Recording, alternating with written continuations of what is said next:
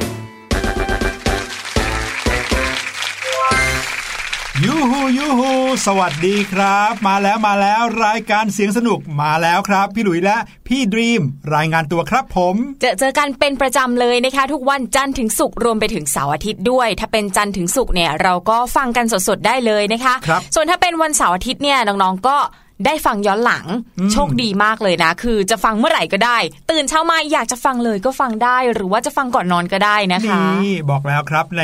ยุคสมัยที่มีอินเทอร์เน็ตเป็นเพื่อนแบบนี้ ถ้าเรารู้จักใช้อินเทอร์เน็ตให้เป็นประโยชน์แล้วก็พี่หลุยส์ว่านะ เราจะได้ทั้งความรู้ได้ทั้งความสนุก และแถมยังจัดการเวลาได้เองด้วยอีกต่างหากครับ ค่ะ แต่ว่าอ่านอกเหนือจากการที่ใช้เวลาอยู่กับอินเทอร์เน็ต หรือว่าใช้เวลาอยู่กับหน้าจอโทรศัพท์มือถือนะคะน้องๆเนี่ยก็ต้องใช้เวลาทำกิจกรรมอย่างอื่นด้วยใช่ยังมีกิจกรรมมากมายเลยเนาะใช่ค่ะ โดยเฉพาะการช่วยเหลือคุณพ่อคุณแม่นะ บางคนอาจจะมองว่าน่าเบื่อ แต่ว่าความจริงแล้วเนี่ยก็เป็นสิ่งที่พวกเราเนี่ยอยากปลูกฝังให้น้องๆเนี่ยรักการช่วยเหลือคุณพ่อคุณแม่นะคะ ใช่สนุกมากๆเลยนะครับกับหลาย ๆ อย่างที่เราได้ช่วยคุณพ่อคุณแม่ เมื่อก่อนเนี่ยพี่หลุยเองก็ชอบนอนดูทีวีเหมือนกันนะ เพราะว่ามีรายการที่น่าดูเยอะแยะเลยใช่ไหมค่ะแต่ว่าตอนที่คุณพ่อชวนไปล้างรถบ้าง หรือว่าชวนไปปลูกต้นไม้บ้างนะโอ้โห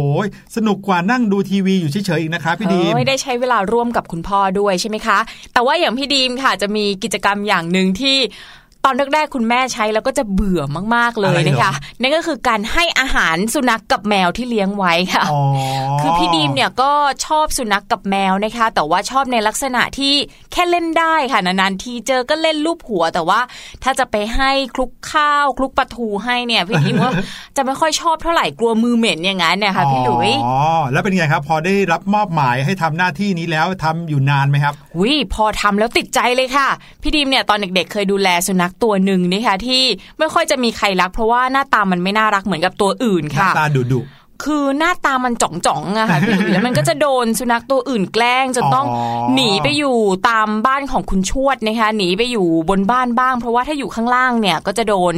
พี่ๆน้องๆของมันแกล้งนะคะไม่มีใครอ๋อไปยุ่งกับมันก็เลยทำให้มันเนี่ย อดอาหารแล้วก็ตัวผอม เพราะว่าไม่กล้าลงมา ลงมาก็โดนเพื่อนแกล้งแต่ว่าโอ้น่าสงสารอยู่ข้างบนก็ไม่ค่อยมีใครให้อาหาร เพราะว่ามันหน้าตาไม่ค่อยน่ารักนะครับแต่ว่าพอพี่ดิมเริ่มให้อาหารมันนะคะโอ้โห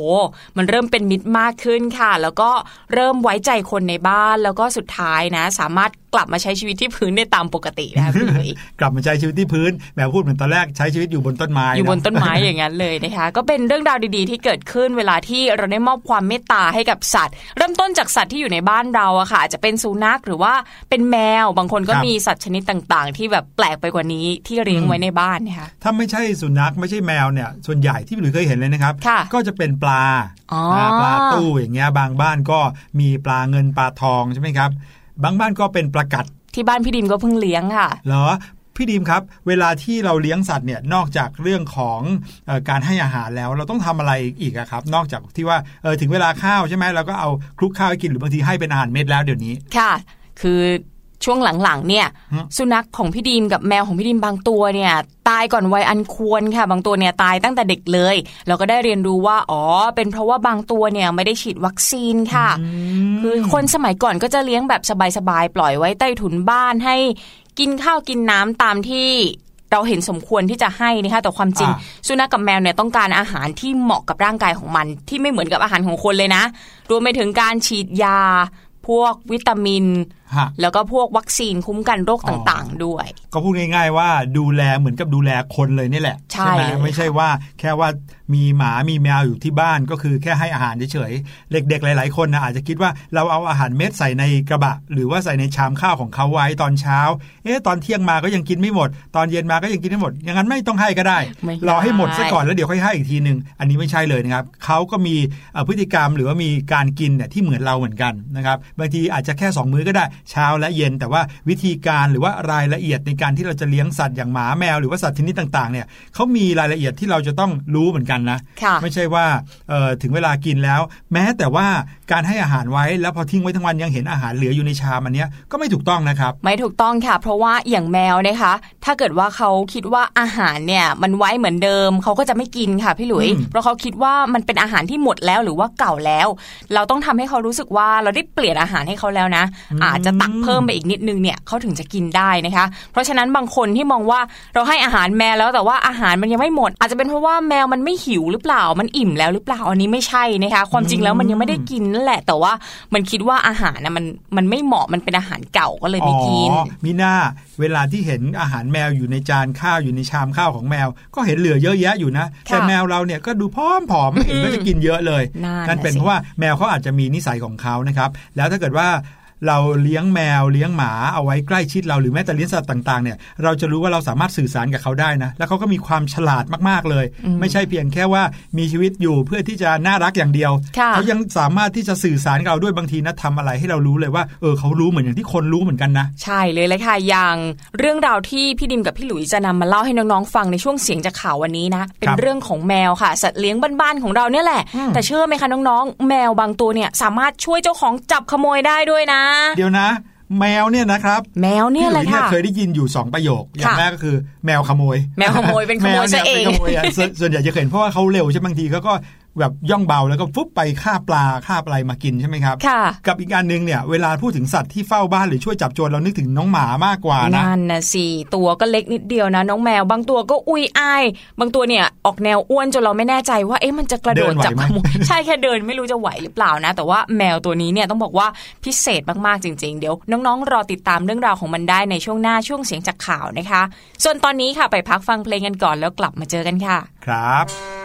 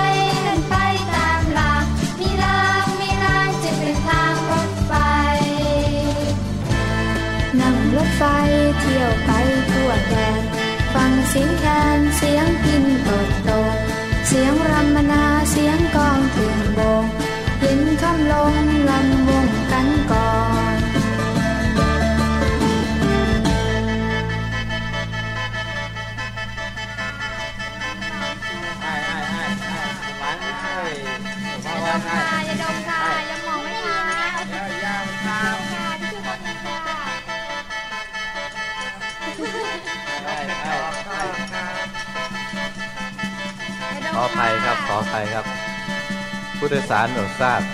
ที่นี่ที่ไหน ที่นี่ที่ไหน บอกรถไฟด้วย ที่นี่ที่ไหนบอกรถไฟด้วยต้อง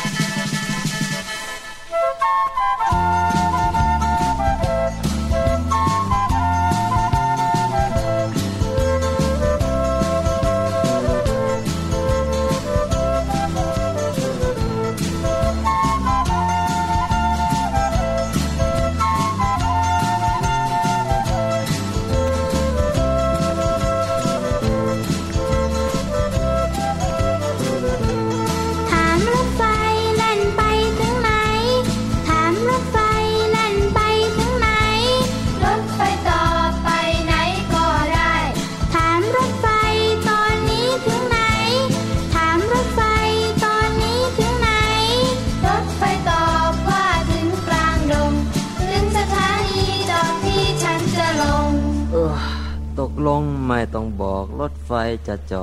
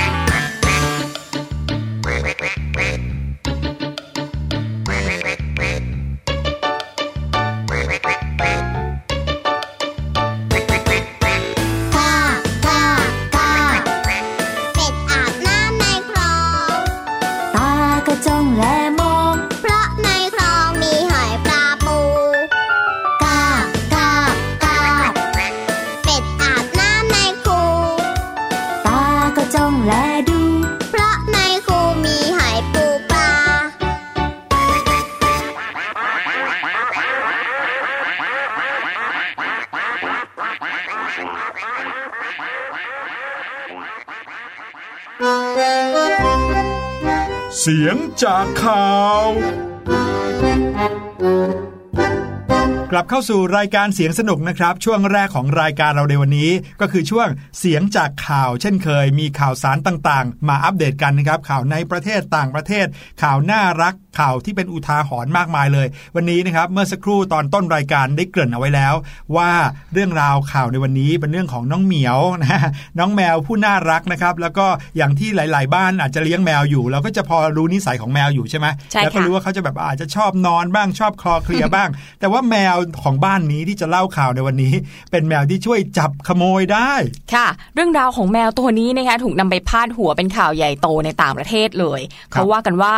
เหมียวช่วยจับโจรข่วนหน้าหัวขโมยไปหนึ่งที เจ้าหน้าที่จับกลุ่มผู้ก่อเหตุได้อย่างง่ายดายนี่อย่างนี้เลยนะเท่โดนแมวสุดๆโดโดนนแมแมววข่วนหน้าอย่างนี้เลยนะคะครับคือหลายคนเนี่ยอาจจะเลี้ยงสุนัขเอาไว้เฝ้าบ้าน ป้องกันไม่ให้มีหัวขโมยเล็ดลอดเข้ามา หรือไม่งั้นนะคะพวกมันเนี่ยก็ยังวิ่งไล่ช่วยจับโจรตอนที่โจรกำลังจะหนีก็ได้อืมใช่ยกเว้นบางตัวที่กระดิกหางเวลาคนแปลกหน้าเข้าบ้านนะคะเออแต่ว่าไม่ใช่แค่สุนัขหรอกนะคะที่มีความสามารถในการเฝ้าบ้านและช่วยจับโจรเพราะว่าแมวเหมียวของเราเองก็สามารถช่วยได้เหมือนกันค่ะ เหมือนอย่างเหตุการณ์ที่เกิดขึ้นที่มณฑลแลงคาสเตอร์ ประเทศอังกฤษนะคะ เรื่องราวนี้เนี่ยย้อนกลับไปเมื่อวันที่ 14 เมษายนที่ผ่านมานี่เอง ที่บ้านของเบธคาร์ค่ะ เธอคนนี้นะอาศัยอยู่กับคู่หมั่น และนอกจากนี้นะคะก็ยังอาศัยอยู่กับนี่เลยอีกหนึ่งชีวิตนะคะ นายเหมียวนั่นเอง คือบางคนเนี่ยเขามองว่าตัวเองเป็นทาสของพวกมัน เรียกตัวเองว่าเป็นทาสแมวอ๋ออันนี้เคยได้ยินบ่อยค่ะนะครับแล้วก็เลยเรียกพวกแมวเหมียวพวกนี้ว่านายเจ้านายเหมียวหรือว่าเจ้านายใช่นะคะ ซึ่งเจ้านายของเธอเนี่ยมีชื่อว่า toothless ค่ะ นี่อ๋อคุณคุณแม่คำนี้เดี๋ยวนะทูสเลตคือไม่มีฟันอย่างเงี้ยเหรอ ไม่มีฟัน tooth ก็คือแปลว่าฟัน less ก็แปลว่าไม่มีเอามารวมกันนะคะก็เรียกง่าย ๆ ว่าเจ้าเขี้ยวกุดละกันนะคะอ๋อเหมือนมังกรในการ์ตูนใช่ค่ะช่วงเช้ามืดของวันเกิดเหตุนะคะระหว่างที่เบสกับคู่มั่นเนี่ยกำลังนอนหลับอยู่ในห้องนอนหลับปุ้ยเลย ทั้งสองคนนะไม่รู้ว่ามีหัวขโมยแอบเข้ามาในบ้าน แล้วก็กำลังค่อย ๆ ขโมยของมีค่าของพวกเขาไปค่ะโอ้โหย่องเบา ย่องเบาตอนกลางคืนด้วย จนกระทั่งเบสเนี่ยสะดุ้งตื่นขึ้นมานะคะเพราะว่าได้ยินเสียงโทรศัพท์ค่ะ พอเธอรับสายปุ๊บ คนที่พูดกับเธอเนี่ยก็เป็นหนึ่งในหัวขโมยค่ะอืมโทรมาทำไมรู้ไหมโทรมาจะขู่เธอค่ะ แล้วก็บอกเธอไปตรงๆเลยว่า พวกเขาเนี่ยได้เข้าไปปล้นบ้านของเธอเป็นที่เรียบร้อยแล้ว โทรขู่กันก็ได้แสดงว่ารู้เบอร์โทรศัพท์ด้วยนะเนี่ย ก็เพราะว่าโทรศัพท์ที่ขโมยไปเนี่ยเป็นโทรศัพท์ของแฟนเธอนั่นเองค่ะอ๋อก็เลยโทรกลับมาถูกต้องนะคะครับทีนี้พอเธอกับคู่มั่นลงมาดูชั้นล่างไม่เชื่อไงนึกว่าเป็นการขู่เฉยๆนะคะ แต่พอลงมาดูจริงๆเนี่ยปรากฏว่าเจอร่องรอยการบุกรุก แล้วก็พบว่ามีข้าวของเนี่ยหายไปหลายอย่างเลยค่ะพี่หลุยครับมีโทรศัพท์ 2 เครื่อง เครื่องเล่นเกม Xbox แล้วก็ PlayStation นะคะ รวมมูลค่าราว 1,200 ปอนด์ ตีเป็นเงินไทยเนี่ยประมาณ 45,000 บาท ไม่น้อยเลยนะอืมครับ หลังจากนั้นชั่วอึดใจค่ะ หัวขโมยโทรกลับมาอีกครั้งหนึ่งนะคะ โดยคนที่โทรมาเนี่ยบอกว่ากำลังเฝ้าดูพวกเขาอยู่ทุกฝีก้าวเลย โอ้โห เพราะฉะนั้นถ้าอยากได้ของคืนนะ ต้องจ่ายเงินมาในราคา 500 ปอนด์หรือว่าประมาณ 19,000 บาทค่ะอ๋อนี่คืเป็อนขโมยของไปเรียกค่าไถ่เป็นเรียนะกค่าไถ่เป็นลักษณะของการแบล็กเมย์ด้วยเรียกค่าไถ่ด้วยนะคะครับอย่างไรก็ตามค่ะไม่มีรายงานว่าเบสเนี่ยตกลงรับข้อเสนอของโจรหรือไม่ แต่ว่าที่แน่ ๆนะคะ ตอนนั้นเนี่ยเบสก็ได้สังเกตเห็นถึงความผิดปกติบางอย่างภายในบ้านค่ะครับนี่จุดไคลายแม็กซ์อยู่ตรงนี้แล้วนะ อย่างแรกก็คือเจ้าเหมียวเขี้ยวกุดของเธอเนี่ยมีท่าเดินแปลกไปจากปกติค่ะ ดูเดินลำบากลำบากกระเพลกกระเพลกนะคะครับ และข้อสังเกตที่สองของเธอก็คือ เห็นรอยเลือดบนกำแพงค่ะอ้าวเอาแล้วสิ ทั้งสองอย่างนั้นนะคะทำให้เบสเนี่ยสันนิษฐานได้ว่าเจ้าเขี้ยวกุด น่าจะบุกเข้าทำร้ายหัวขโมย เพราะว่าปกติแล้วเนี่ยมันค่อนข้างจะก้าวร้าวกับคนแปลกหน้าค่ะครับซึ่งถ้าหากเป็นอย่างนั้นจริงเนี่ยแปลว่ารอยเลือดบนกำแพงก็น่าจะเป็นเลือดของผู้ก่อเหตุนั่นเอง โอ้โห เจ้าของแมวคนนี้ก็ฉลาดเหมือนกันนะฉลาดเนี่ยตามสืบจากรอยเลือดบนกำแพง หลังจากที่เธอได้แจ้งตำรวจเจ้าหน้าที่ฝ่ายนิติเวชก็ได้นำเลือดดังกล่าวเนี่ยไปตรวจสอบดูค่ะ ก็พบว่า DNA อะตรงกับผู้ชายคนหนึ่งนะ ชื่อว่าคอร์เนอร์กอร์ตัน เป็นเด็กหนุ่มอายุแค่ 18 ปีเอง แต่ว่าพอสืบประวัติไปนะคะพบว่าเคยทำความผิดมาแล้วมากมายค่ะครับเรียกได้ว่าการจับตัวคนร้ายรายนี้นะคะก็มาจากหลักฐานชิ้นสำคัญค่ะ ที่ได้มาจากการช่วยเหลือของเจ้าเขี้ยวกุดนั่นเองทำให้ตำรวจเนี่ยสามารถจับกลุ่มตัวคนร้ายได้อย่างรวดเร็วเลยโอ้โหไม่ธรรมดาจริง ๆเลยนะครับ เจ้าเหมียวตัวนี้ใครจะไปเชื่อว่าความแบบว่าเกลี้ยวกราดของน้องแมวที่มีต่อเอ่อ คนแปลกคหนน้าแปลกหน้าจะทำให้เกิดเรียกว่าเป็นหลักฐานชิ้นสำคัญในการจับขโมยได้เลย พี่ดิมมองอีกแง่หนึ่งนะพี่หลุย พี่ดิมว่าหัวขโมยอะอาจจะเป็นคนรักแมวก็ได้ ตั้งใจจะเดินเข้าไปลูบหัวหรือว่าเล่นกับมันหรือเปล่าอ๋อแต่ไม่รู้ว่ามันก้าวร้าวเนี่ยมันก็เลยข่วนหน้าเขาให้ทีเนี้ยเลือดกระจายติดกำแพงไปเลยเนี่ยอืม เอาล่ะก็ถือว่าเป็นผลงานชิ้นโบแดงโบแดงนะชิ้นสำคัญของเจ้าเหมียวตัวนี้เลยนะครับ ที่ชื่อว่าเขี้ยวกุดตัวนี้เอาล่ะต้องหันไปดูแล้วแหละว่า ในบ้านของใครเลี้ยงแมวอยู่นะครับ มีเขี้ยวเป็นยังไงกันบ้างเออแล้วก็ไม่แน่นะครับ เจ้าแมวของเรานั้นก็อาจจะเป็นส่วนหนึ่งที่จะช่วยปกป้องดูแลครอบครัวของเราได้เหมือนกัน เพราะฉะนั้นการเลี้ยงสัตว์เลี้ยงแมวเลี้ยงหมาอะไรก็ดี ก็ต้องใช้ความรัก นะครับความเอาใจใส่ แล้วก็ดูแลเขาให้เหมือนสมาชิกคนหนึ่งในครอบครัวนะครับเมื่อตะกี้นี้พี่หลุยพูดถึงการเลี้ยงแมวเหมียวที่เราต้องสังเกตดูให้ดีว่ามันอาจจะมีทักษะอะไรบ้างอืมในตัวเนี่ยเผื่อใช่ว่ามันจะได้นำมาใช้ประโยชน์กับเราในอนาคตเหมือนเจ้าเหมียวตัวนี้ไงใครจะไปใช่แล้วเชื่อว่าเขาสามารถจับขโมยได้เลย ใช่ไหมคะนั่นน่ะสิทีนี้เรามาลองสังเกตดูนะว่า แมวเหมียวของเราเนี่ยมีความสามารถยังไงบ้าง แต่ว่าโดยปกติแล้วเนี่ยแมวเนี่ยมันมีความสามารถมากถึง 10 ความสามารถด้วยกันที่เหนือชั้นกว่ามนุษย์นะคะคือทำได้มากากกว่ามนุษย์อีกหรอทำได้มากกว่ามนุษย์ด้วยกันอะเรามาฟังกันดูนะคะสิบความสามารถของแมวเหมียว เรื่องแรกเลยก็คือความเร็วปานสายฟ้าฟาดค่ะ เรียกได้ว่าไวยิ่งกว่ายูเซนโบลต์ซะอีกนะคะ คือมันเร็วมากแล้วมีความว่องไวสูงมากนะคะเพราะว่าแมวเนี่ยมีเชื้อสายเดียวกับสัตว์จำพวกเสือค่ะ ก็วิ่งแบบสบายๆได้อยู่ที่ความเร็ว 50 กิโลเมตรต่อชั่วโมงเออเร็วจริงมากด้วย ลืมนึกไปเลยนะเนี่ยว่าแมวก็คือสายพันธุ์เดียวกันกับเสือนะ และอาจจะตัวเล็กลงมาหน่อยน่ารักหน่อยแต่เอาเข้าจริงพอเขาจะวิ่งเนี่ยเขาคงวิ่งได้เร็วเหมือนกับพวกเสือดาวพวกอะไรอย่างนี้เหมือนกันใช่แต่อาจจะค่ะไม่เร็วเท่าเสือนะแต่ว่าโดยสัญชาตญาณของสัตว์อย่างแมวน่าจะวิ่งได้เร็วนะครับ เปรียบเทียบกับคนแล้วเนี่ยคนไม่น่าจะวิ่งทัน ต่อมานะครับเป็นเรื่องของการกระโดดกันบ้าง หลาย ๆ คนคงจะเคยเห็นแมวกระโดดนะครับ แต่ทีนี้มาดูกันสิว่าเจ้าแมวเนี่ยกระโดดได้สูงแค่ไหนเทียบกับมนุษย์แล้ว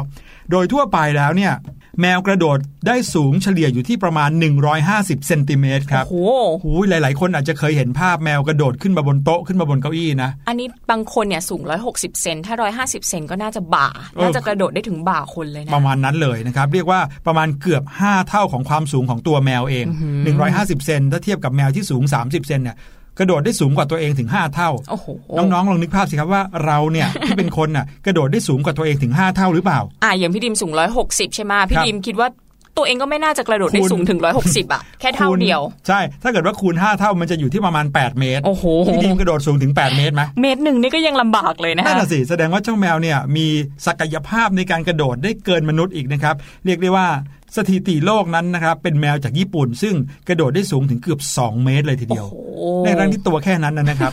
อย่างต่อไปเป็นเรื่องของพละกำลังครับนี่เห็นแมวตัวเล็กๆอย่างนี้ พละกำลังเขาเกินไปมากเลยนะ นอกจากความว่องไวแล้วการกระโดดแล้ว ในเรื่องของพละกำลังและกล้ามเนื้อของแมวเนี่ยถือว่าสุดยอดจริง ๆ ทางวิทยาศาสตร์เนี่ยได้อธิบายไปถึงความสุดยอดทางกายวิภาค หรือว่าทางร่างกายสรีระของแมวไว้อย่างน่าเหลือเชื่อครับ เพราะเขาบอกว่าพวกมันนั้นมีกรงเล็บที่แหลมคม พร้อมที่จะปีนไปไหนก็ได้ทุกที่ และความแข็งแกร่งที่ไม่ธรรมดานี้ก็สามารถที่จะปกป้องเด็กๆ ได้เลยทีเดียว โอ้โห เออ นึกภาพเวลาที่เขาปีนไปตามรั้วตามไหนเขาปีนไปได้สูงนะ ค่อยๆ ปีนไปเรื่อยค่ะๆตัวเราปีนไม่ได้ขนาดนั้นแน่ใช่ค่ะ มาดูอีกเรื่องหนึ่งนะความสามารถพิเศษของแมวนะคะอีกเรื่องหนึ่งก็คือความยืดหยุ่นของร่างกายค่ะ ท่านแมวบางคนถึงก็บอกเลยนะคะว่าแมวเนี่ยเป็นของเหลวค่ะ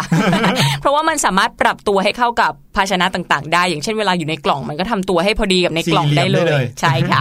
นักยิมนาสติกเนี่ยยังต้องยอมแพ้ให้กับความยืดหยุ่นของแมวเลยนะคะ เพราะว่าแมวเนี่ย สามารถเข้าไปได้ทุกที่ที่หัวของมันใหญ่กว่าช่องที่พวกมันจะเข้าไปพี่หลุยพอนึกภาพออกเนอะครับบางครั้งเนี่ยพวกเรายังต้องอึ้งเลยนะคะเวลาที่เห็นมันเนี่ย บิดตัวเพื่อเข้าช่องเล็ก ๆ ไปได้เลย คือใช่ค่อยใช่ๆม้วนเกลียวเอาๆตัวเข้าไปในในคลิปวิดีโอใน YouTube อะมีเหมือนกันนะครับเขาทำเหมือนกับช่อง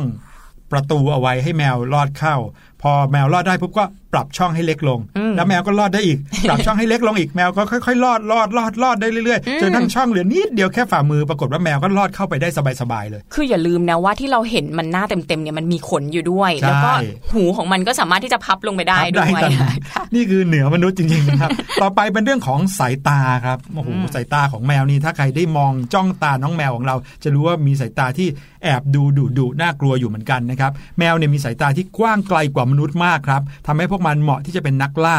รวมไปถึงปกป้องพยานอันตรายต่างๆ ที่จะเข้ามาได้ด้วยพวกมันเนี่ยมีสัมผัสพิเศษแล้วก็ตื่นตัวตลอดเวลาครับลองนึกดูสิว่าถ้าน้องแมวที่บ้านเรานอนอยู่ดีๆเนี่ยเราเดินผ่าน แล้วมีเสียงนิดนึงเขาจะแบบกระตุกปุ๊บกระขึ้นตุมากเลยนะเลยค่ะอ่านั่นแปลว่าเขานั้นมีสัญชาตญาณและมีสัมผัสพิเศษที่สุดยอดมากๆ แม้ในเวลากลางคืนเนี่ยพวกมันก็มองได้เสมือนกับเวลาที่เราเนี่ยอยู่แบบตอนกลางวันเห็นชัดๆ อย่างนั้นเลย ค่ะ อันนี้คือตาใช่ไหมคะ ทีคนี้รับมาดูเรื่องหู แล้วก็การได้ยินของแมวกันบ้างดีกว่าครับหูของแมวเนี่ยเปรียบเสมือนรับฟังคลื่นคล้ายๆโทรศัพท์ได้ด้วยนะคะครับอมันสามารถรับฟังได้ไกลมากๆ แล้วก็มีกล้ามเนื้อที่สามารถบังคับหูได้อย่างน่าประหลาดใจค่ะ ดังนั้นเราจะเห็นว่ามันเนี่ยกระดิกหูบ่อยๆนะ ซึ่งเราทำไม่ได้แน่นอน เหมือนกับกระดิกไปข้างหน้าข้างๆเนี่ยเหมือนปรับโฟกัสปรับได้โฟอะไรกัสเงี้ยปได้รับเรเลยดาค่ะร์อีกทั้งมันยังสามารถเดินอย่างไร้เสียงได้อีกด้วยนี่อันนี้จริงนะครับอันนี้มาพูดถึงเรื่องของสุดยอดความเป็นนักย่องเบาของแมวหน่อยครับอืมถ้าแมวไม่ต้องการให้น้องๆเห็นหรือว่าได้ยินนะ นั่นแปลว่าเราเนี่ยหมดสิทธิ์ที่จะได้เข้าใกล้พวกมันเลย เพราะว่ามันสามารถอยู่ดีๆก็หายตัวไปได้เลยนะครับ อยู่ดีๆเนี่ยเมื่อกี้นี่นอนอยู่ข้างๆ แล้วอยู่ดีๆ แมวหายตัวไปเนี่ยไม่ใช่เรื่องแปลกเลยนะครับ เพราะเขาสามารถทำได้โดยที่เราไม่รู้ตัวเลย อยู่ดีๆก็เดินย่องๆหายไปนะครับ แล้วก็อยู่ดีๆก็ไปอยู่หลังตู้ที่แคบมากๆ โดยที่แบบไม่น่าจะเชื่อว่าเขาจะเข้าไปอยู่ข้างหลังตู้ตรงนั้นได้นะครับนี่ไงคะพี่หลุยเขาถึงเรียกพวกนักย่องเบาว่าตีนแมวไงอ๋อจริงด้วยนะครับเพเบาราะว่ามากเบาเบาจนแทบไม่ได้ยินเลยใช่ไหมฮะค่ะส่วนอีกข้อหนึ่งนะคะ เป็นสุดยอดกำลังภายในเหาะเหินเดินอากาศค่ะ โอ้โหนี่กำลัเหาะได้ด้วยเหรอพูดถึงแมวหรือว่าวิทยายุทธจีนก็ไม่รู้นะสี่เท้ายังรู้พลาดนักปราดยังรู้พังนะคะสุดยอดกำลังภายในเหาะเหินเดินอากาศที่ตกตึกชั้นสองเนี่ยยังไม่เป็นไรเลยนะ อันนี้พูดถึงแมวนะเนี่ยไม่น่าเชื่อเคยเห็นสาเหตุเคยเห็นก็เป็นเพราะว่าพวกมันเนี่ยรู้วิธีการลงและการถ่ายน้ำหนัก เพื่อไม่ให้ได้รับบาดเจ็บตามสัญชาตญาณของแมวเองนี่ไง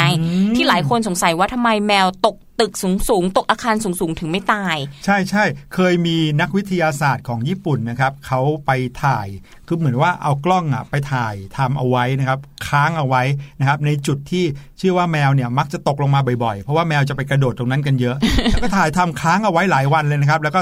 จับเป็นภาพ slow motion อืมเขาก็เห็นเวลาที่แมวตกลงมาเนี่ยนะ คือไม่ว่าจะตกลงมาในท่าไหนนะเขาจะสามารถพลิกตัวให้เท้าของเขาเนี่ยลงไปที่พื้นได้ก่อนโอ้โหนะครับแล้วก็ย่อตัวเหมือนสปริงเลยนะครับ แล้วตัวเขาจะลงถึงพื้นได้อย่างปลอดภัย โดยที่ไม่มีแผลเลยสักนิดเดียวค่ะ ย้ำไว้เลยนะคะน้องๆว่านักวิทยาศาสตร์เขาทำการทดลองแล้วนะ เพราะฉะนั้นเด็กๆ ไม่ต้องไปทดลองซ้ำไม่ต้องผลักแมวหรือว่าโยนใช่แมวลงจากที่สูงนะ ถูกต้อง อีกข้อหนึ่งนะคะถ้าพูดถึงเรื่องของ ทักษะหรือว่าความสามารถของแมวที่เหนือกว่ามนุษย์นะคะก็คือ สถานการณ์ไหนๆแมวก็ชิลได้เสมอค่ะ แมวเนี่ยเป็นสุดยอดแห่งสัตว์ที่มีความชิลสูงมากเลยนะคะอาจจะรองจากสล็อตก็ได้ คือมันสามารถนอนพักผ่อนได้มากตามที่ใจมันต้องการค่ะ และหลับเกือบ 70%ตลอดทั้งชีวิตของมัน ไม่ใช่ตลอดทั้งวันนะตลอดชีวิตเลยนะคะ เมื่อเวลาที่มันหลับสนิทเนี่ยก็อาจจะมีเสียงกรนออกมาด้วยนะ และถ้าเกิดมีการกระตุกที่อุ้งเท้าหรือว่าหนวดเนี่ยให้สันนิษฐานได้เลยว่า พวกมันอาจจะกำลังฝันอยู่ก็ได้ค่ะ ใช่ใช่เราจะไม่ค่อยเห็นแมวเนี่ยแบบว่าตื่นเต้นตกใจ ถ้าเขาไม่เจอสถานการณ์เฉพาะหน้าจริง ๆ นะครับ ในระหว่างวันที่เราอยู่กันเฉยๆ ปกติ นั่งเล่นอะไรกันดูทีวีกันแมวก็มักจะนอนนิ่ง ๆ เฉยๆ แล้วก็หลับไปได้เลยนะครับ นั่นแปลว่าแมวเนี่ยมีจิตใจที่นิ่งมากนะครับ เราเองอาจจะต้องเรียนรู้จากแมวตรงนี้นะครับเอาละครับ ต่อไปเป็นอีกเรื่องหนึ่งเป็นเรื่องของอายุของแมวนะครับ ถึงแม้ว่าแมวแต่ละตัวจะมีอายุอยู่อายุขัยอยู่ประมาณ10กว่าปีนะแต่ว่าแมวเนี่ย มีอายุอยู่คู่มนุษย์นะครับ มายาวนานถึง 9,000 ปีแล้วโอ้โหถ้าสังเกตนะครับในภาพฝาผนังในประเทศอียิปต์ที่เพิ่งจะขุดค้นพบ หรือว่าที่มีมาอย่างยาวนานก็ตาม จะมีรูปแมวที่หน้าตาเนี่ยไม่ได้แตกต่างจากแมวปัจจุบันนี้เลยนะค่ะทุกวันนี้ยังมีแมวพันธุ์อียิปต์ที่หน้าตาเหมือนแมวในยุคนั้นเลย อยู่เลย นั่นแปลว่าแมวเนี่ยเขาปรับตัวอยู่รอดมาได้ตลอด ตลอดการเลยตลอดมาเลยนะครับค่ะลองนึกถึงสัตว์อย่างเต่า หรือว่าสัตว์อย่างจระเข้ที่ค่อยๆ ปรับ ค่อย ๆ แปลสภาพตัวเองมาตั้งแต่ยุคดึกดำบรรพ์มาจนถึงทุกวันนี้นะครับ แต่ว่าแมวเนี่ยอยู่มาไม่รู้กี่พันกี่หมื่นปีแล้ว อยู่ยังไงก็อยู่แบบนั้นนะครับไม่น่าเชื่อเลยนะครับว่าสิ่งมีชีวิตอย่างแมวเนี่ยจะอยู่กับคู่กับโลกนี้มานานกว่ามนุษย์ซะอีกนะค่ะ เพราะฉะนั้นบางคนที่น้อยเนื้อต่ำใจว่าตัวเองเนี่ยเป็นทาสแมวแมวก็ไม่ค่อยจะสนใจเท่าไหร่ ไม่ต้องน้อยใจนะคะเพราะว่าฟาโรห์ก็เป็นทาสแมวเหมือนกันครับนี่ก็เป็นเรื่องราวที่เรานำมาฝากกันในช่วงเสียงจากข่าววันนี้เนี่ยพูดถึงเรื่องของแมวที่สามารถจับจนได้ ไล่ยาวมาถึงทักษะต่างๆ ของแมวที่เหนือกว่ามนุษย์หลายข้อด้วยกันนะคะครับเดี๋ยวเราจะพักกันสักครู่ค่ะแล้วช่วงหน้า Voice Story ไม่ได้เป็นเรื่องของแมวแล้วนะทีนี้มาเป็นเรื่องของกบกันบ้างนะคะ เป็นนิทานที่เกี่ยวกับกบตัวหนึ่งค่ะ แต่ว่าจะเป็นเรื่องอะไรเดี๋ยวรอติดตามกันค่ะ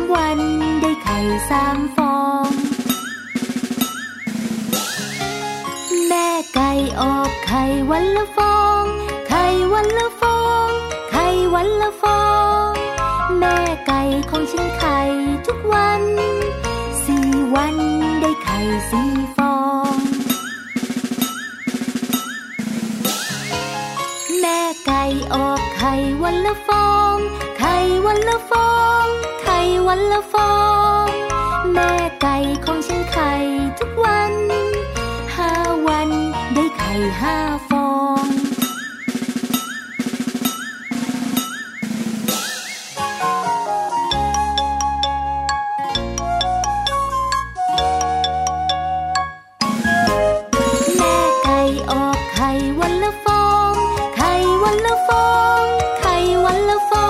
ง แม่ไก่ของฉันไข่ทุกวันหกวัน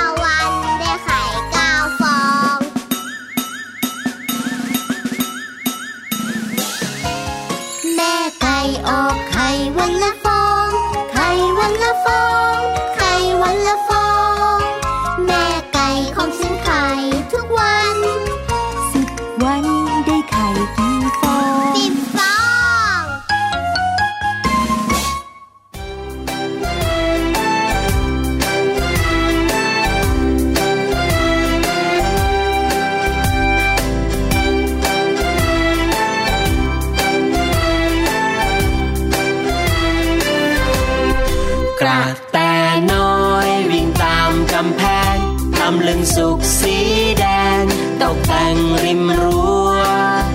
ผีเสื้อบอยบินไปทั่วมแมลงปอบอยบินไปทั่วครอบครัวของฉันมีสวนหลัง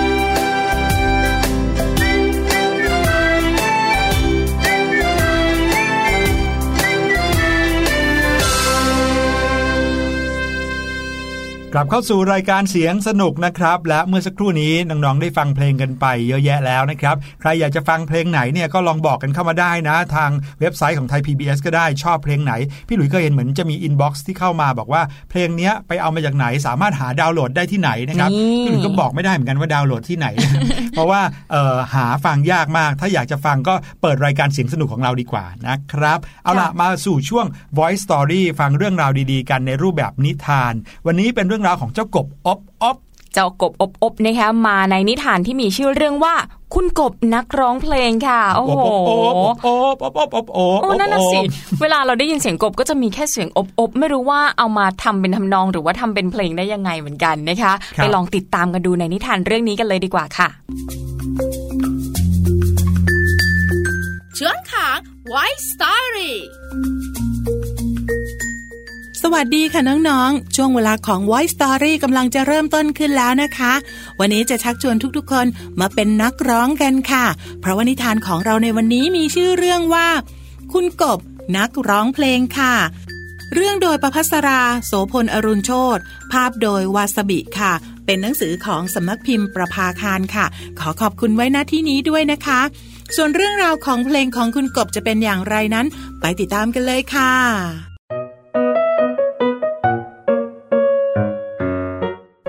กบชอบร้องเพลงมาก ไม่ว่าใครได้ฟังเพลงของคุณกบ มักพูดเป็นเสียงเดียวกันว่า ช่างไพเราะจริง ๆ ในวันที่อากาศร้อนอบอ้าว คุณกบคิดว่า ป่านี้ช่างเงียบเหงาเหลือเกิน คุณกบจึงร้องเพลงขึ้น อบอบอบคุณกบร้องเพลง กระต่ายขึ้นเพลงร้องเพลงอบอบ กระต่ายหางกลมทั้งสี่คิดว่า เสียงเพลงช่างสดใส จึงมอบโบสีสดใสให้กับคุณกบ คุณกบชอบร้องเพลงมาก แล้วก็ชอบโบสีสดใส ในวันที่ฝนตกพลำคุณกบคิดว่า ป่าช่างเงียบเหงาเหลือเกิน คุณกบจึงติดโบสีสดใส แล้วก็ร้องเพลงอบอบอบ คุณกบร้องเพลง ปลาใหญ่ขึ้นเคลงร้องเพลงอบอบปลาใหญ่ทั้งสามคิดว่า เสียงเพลงช่างสดชื่น จึงมอบรองเท้าคู่ใหม่ให้กับคุณกบ คุณกบชอบร้องเพลงมาก ชอบโบสีสดใส และชอบรองเท้าคู่ใหม่ ในวันที่ใบไม้ร่วงพลอยๆ คุณกบคิดว่า ป่าช่างเงียบเหงาเหลือเกิน คุณกบ จึงสวมรองเท้าคู่ใหม่ ติดโบสีสดใส แล้วก็ร้องเพลง อบอบอบคุณกบร้องเพลง ตัวตุ่นขึ้นเพลงร้องเพลงอบอบตัวตุ่นทั้งสองคิดว่า เสียงเพลงช่างรื่นเริง จึงมอบกีตาร์คู่ใจให้กับคุณกบ คุณกบชอบร้องเพลงมาก ชอบโบสีสดใส ชอบรองเท้าคู่ใหม่ ชอบกีตาร์คู่ใจ ในวันที่หิมะตก คุณกบคิดว่า ป่าช่างเงียบเหงาเหลือเกิน คุณกบจึงดีดกีตาร์คู่ใจ เต้นระบำด้วยรองเท้าคู่ใหม่ ติดโบสีสดใส แล้วก็ร้องเพลง อบอบอบคุณกบร้องเพลง กบสาวขึ้นเพลงร้องเพลงอบอบเพลงไพเราะเหมือนเคย กบสาวคิดว่า เสียงเพลงช่างอบอุ่น จึงมอบดอกไม้ให้กับคุณกบ คุณกบชอบร้องเพลงมาก ชอบโบสีสดใส ชอบรองเท้าคู่ใหม่ ชอบกีตาร์คู่ใจ และตอนนี้ชอบกบสาวมากที่สุด คุณกบจึงขอกบสาวนักเต้นแต่งงาน เมื่องานแต่งงานเริ่มขึ้น คุณกบจุงมือเจ้าสาว ดีดกีตาร์คู่ใจ สวมรองเท้าคู่ใหม่ ติดโบสีสดใส และแน่นอนว่า คุณกบร้องเพลงที่แสนไพเราะ ดังไปทั่วป่า อบอบอบคุณกบร้องเพลง ทั้งป่าขึ้นเพลงร้องเพลงอบอบคุณกบคิดว่า ป่าแห่งนี้ไม่เงียบเหงาอีกแล้ว ตอนนี้คุณกบมีความสุขเหลือเกิน และที่สำคัญมีเพื่อนๆในป่ามาร่วมงานแต่งงานของคุณกบเป็นจำนวนมาก น้อง ๆคะเสียงเพลงสร้างสีสันให้กับชีวิต คลายความเงียบเหงาในใจ และก่อให้เกิดมิตรภาพที่ดีงาม เรามาเพลิดเพลินกับเสียงไพเราะกันนะคะ วันนี้หมดเวลาแล้วล่ะค่ะ กลับมาติดตามนิทานกันได้ใหม่ในครั้งต่อไป ลาไปก่อน สวัสดีค่ะ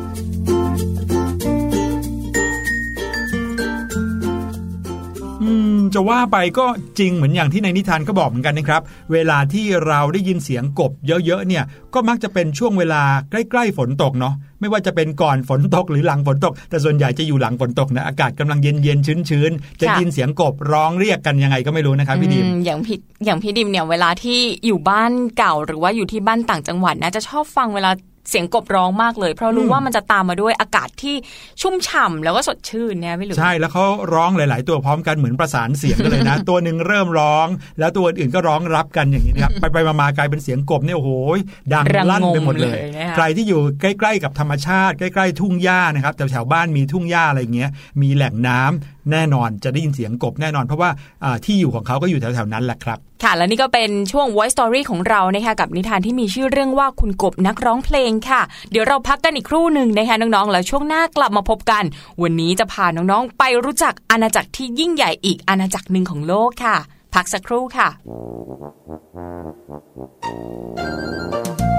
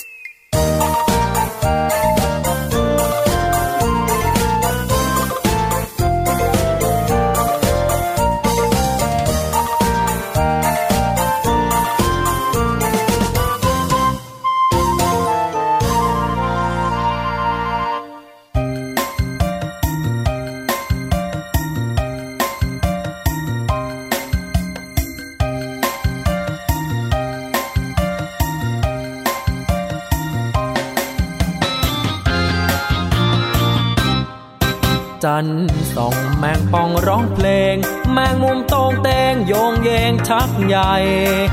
แมงเมาอาสาเป่าแซกจักกะทันจอกแจ๊กเป่าปีคลอไป จิงรีดดีดกีตาหน้าไม้จิงกุ้งเก๋ไก่ควงไม้ตีกลองแมงปอขอเต้นแดนเซอร์พี่เสื้อเพื่อนเกลอเจอแมงเต่าทอง แมงทับบินมาสมทบ แมงเวียนนัดพบ แมงวันปรองดอง แมงกุจีเล็งรีตามอง หมดปลวกพวกพ้องควงคู่คลื่นเครงหิ่งห้อยแม่น้อยหน้านำแสงสีมาจำเพาะหมอเมงพึ่งน้อยนั่งที่คีย์บอร์ด แมงดาแอบดอดเดียวเปียโนนงเน่งดักแด้ดีดพินบอลเลงตักกะแตนครวนเพลง อยู่ขอบเวที ลันทุ่งตะลุงตุ้งแช่งคอนเสิร์ตมาแลกเปิดแสดงครั้งนี้ สื่อสารให้เราเห็นว่ามาแรงนานายังสามัคคีหยุดความขัดแย้งย่ำยี มาสามัคคีเหมือนหมู่มาแลง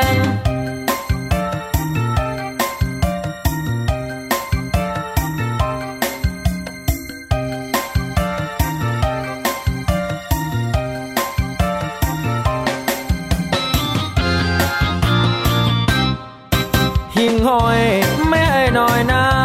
นำแสงสีมาจำเพาะหมอเมงพึ่งน้อยนั่งที่คีย์บอร์ด แมงดาแอบดอดเดียวเปียโนนงเนงดักแด้ดีดพินบรรเลงตักกระแตนครวนเพลง อยู่ขอบเวทีลันทุ่งตะลุงตุ้งแฉ่งคอนเสิร์ตมาแลกเปิดแสดงครั้งนี้ สื่อสารให้เราเห็นว่ามาแรงนานายังสามัคคีหยุดความขัดแย้งย่ำยีมาสามัคคีเหมือนหมู่มาแลง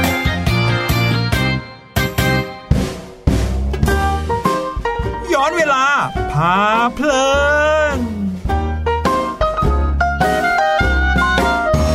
สู่ช่วงสุดท้ายของรายการเสียงสนุกในวันนี้นะครับ วันนี้เป็นคิวของช่วงเวลาที่จะพาน้องๆ ย้อนเวลากลับไปนะครับ สู่อดีตการซึ่งยาวนานมากๆ ในช่วงย้อนเวลาพาเพลินหลาย ๆ คนเนี่ยชอบเรื่องราวของประวัติศาสตร์ อย่างพี่หลุยเนี่ยก็เป็นคนหนึ่งนะครับที่ชอบอ่าน หรือว่าชอบดูสารคดีที่เกี่ยวข้องกับประวัติศาสตร์ เพราะว่าจะทำให้เราตื่นเต้นมากเลยนะครับ เนื่องจากว่าเวลาที่เราเดินทางไปยังที่ต่าง ๆ อย่างที่อ่าจังหวัดพระนครศรีอยุธยาอย่างเงี้ยหรือว่าจังหวัดสุโขทัยเราก็มักจะไปเห็นซากปรักหักพังของเจดีย์ของเมืองเก่า ๆ อย่างเงี้ยถ้าเกิดว่าเราได้เรียนรู้เรื่องประวัติศาสตร์ไปด้วย เราก็จะได้รู้ว่าเอ๊ะที่ตรงนั้นเนี่ยอดีตเคยเป็นอะไรมาก่อนค่ะอ่าแล้วรุ่งเรืองใหญ่โตขนาดไหนคนสมัยนั้นเขาใช้ชีวิตอยู่กันยังไงนะครับ และในวันนี้นะครับจะพาน้องๆไปรู้จักกับอาณาจักรที่ยิ่งใหญ่อาณาจักรหนึ่ง เมื่อพูดถึงเรื่องของอาณาจักรเนี่ย พวกเราก็มักจะเคยได้ยินว่าอาณาจักรอยุธยาเนาะอาณาจักรสุโขทัยค่ะเป็นอาณาจักรตั้งแต่แรกเริ่มเดิมทีของการมีชาวสยามเลยนะครับ แล้วก็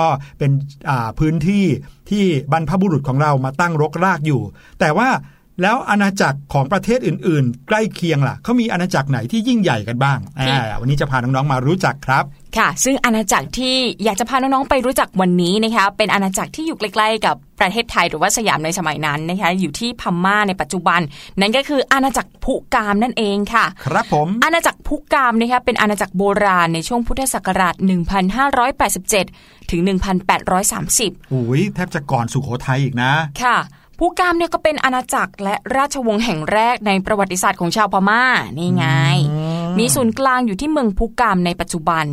เดิมเนี่ยมีชื่อว่าผิวคาม ซึ่งแปลว่าหมู่บ้านของชาวผิว เป็นเมืองเล็กๆ ริมทิศตะวันออกของแม่น้ำอิราวดีค่ะ สภาพส่วนใหญ่เนี่ยเป็นทะเลทรายแห้งแล้ง เป็นที่อยู่ของชาวผิว ซึ่งเป็นชนพื้นเมือง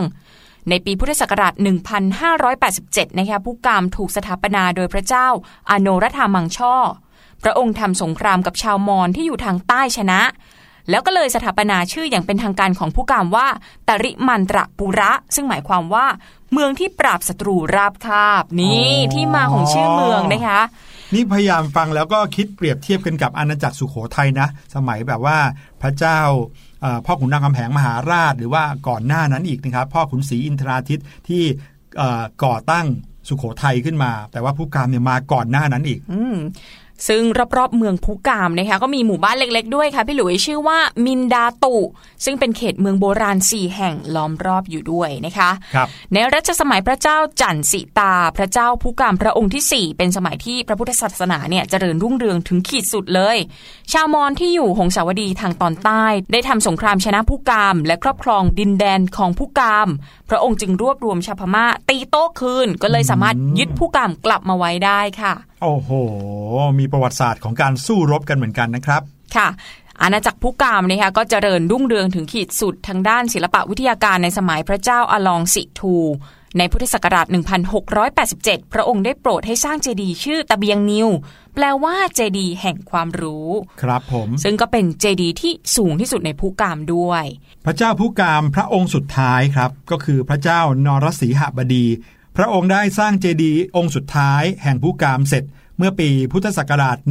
1819 นะครับและเมื่อสร้างเจดีย์องค์นี้เสร็จแล้ว ก็ได้มีผู้ที่มาทำนายว่าอาณาจักรผู้กามนั้นจะถึงการละอวสานโอ้โหโอ้โหในยุคอดีตเนี่ยพอมีคนทักอย่างนี้เนี่ยมีการแบบตื่นเต้นระสำระสายกันเลยทีเดียวใจเสียกันเลยนะคะนะครับ ซึ่งต่อมาก็เป็นจริงอย่างที่เขาว่าครับ เมื่อมีกองทัพราชวงศ์หยวนจากประเทศจีน ยกทัพเข้ามาบุกในปีพุทธศักราช 1827 แล้วก็อาณาจักรผู้กามก็ถึงคราวล่มสลายลงมาในปีพุทธศักราช 1830 นะครับ รวมระยะเวลาแล้ว 243 ปี มีกษัตริย์อยู่ทั้งหมดทั้งสิ้น 11 พระองค์ครับ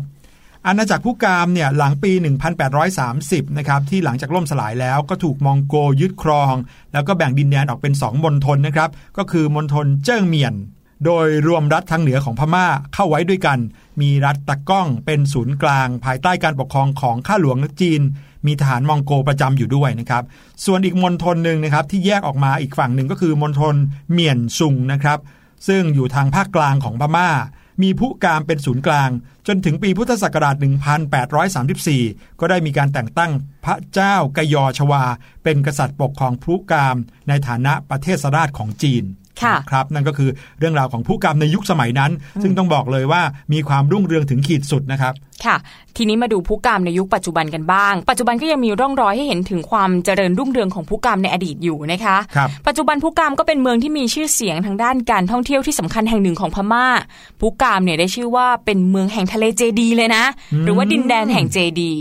เพราะว่าในช่วงรุ่งเรืองสูงสุดของอาณาจักร ระหว่างคริสตศตวรรษที่ 11 ถึง 13 เนี่ย มีวัดเจดีย์และอารามกว่า1 0,000แห่ง ถูกสร้างขึ้นบนที่ราบผู้กามเพียงแห่งเดียวค่ะ สุดยอด ไม่ธรรมดานะ ถ้าดูถึงเทคโนโลยีในยุคนั้นเนี่ย การก่อสร้างน่าจะเป็นเรื่องยากนี่สร้าเมื่งอได้เป็นถึงแบหบนึ่งเกือบพันปีมาแล้วนะครับ ใช่ค่ะ ซึ่งปัจจุบันก็ยังคงมีวัดและเจดีย์กว่า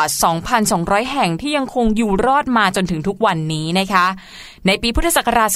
2562 ก็คือปีนี้ ผู้กามก็ได้รับการรับรองจากองค์การยูเนสโกให้เป็นมรดกโลกแห่งใหม่ด้วยแหละค่ะ ใช่ครับถ้าเกิดว่าใครเข้าไปใน Google นะครับ แล้วก็พิมพ์คำว่าพุกาม หรือพิมพ์คำว่าเจดีพันองค์นะครับน้องๆจะได้เห็นภาพที่น่ามหัศจรรย์มากๆนะครับเพราะว่ามักจะเป็นภาพที่ถ่ายจากมุมบนมองลงมานะครับ จะเห็นยอดเจดีแหลมๆเนี่ยเป็นพันๆองค์เลย เหมือนกับว่าตรงนั้นเนี่ยเป็น ทะเลเจดีย์ทะเลเจดีย์เลยนะครับค่ะเขาเรียกว่าเป็นดินแดนแห่งทะเลเจดีย์จริง ๆ แล้วแบบมีเป็นพันๆเขาว่ากันว่ามีถึง 4,000 องค์นะเจดีย์ที่อยู่ตรงนั้น แล้วก็เป็นภาพที่สวยงามมากๆนะครับ แล้วก็อย่างที่บอกยูเนสโกได้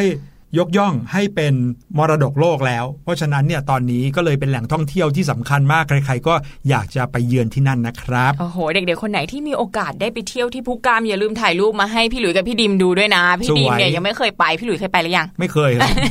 เอาละค่ะและนี่ก็คือเรื่องราวทั้งหมดที่เรานำมาฝากกันในรายการเสียงสนุกประจำวันนี้นะคะ วันนี้หมดเวลาแล้วพี่หลุยส์กับพี่ดิมลาน้องๆไปก่อน สวัสดีค่ะสวัสดีครับ